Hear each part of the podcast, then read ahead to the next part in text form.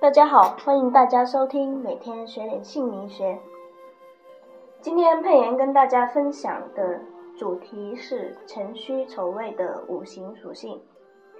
从后天八卦图中，我们可以看出辰戌丑未位于空间坐标系统的四偶方，时间坐标系统的四季月。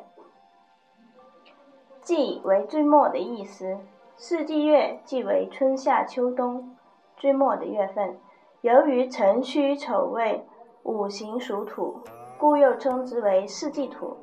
辰戌丑未四季土，它既含有土的属性，也含有春夏秋冬四季的属性，即木火金水的属性。辰土位于春季。它除了含有土的属性之外，还含有木的属性。它相当于木渣或含有草种子的土。未土位于夏季月，它除了含有土的属性以外，还含有火的属性。它相当于炉渣、炉灰、尚未烧尽的焦炭等。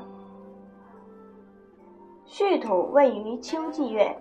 它除了含土的属性之外，还含有金的属性。它相当于铁锈、铁末、炼钢铁的废渣等。丑土位于冬季月，它除了含有土的属性以外，还含有水的属性。它相当于湿土、泥、泥浆等。综上所述。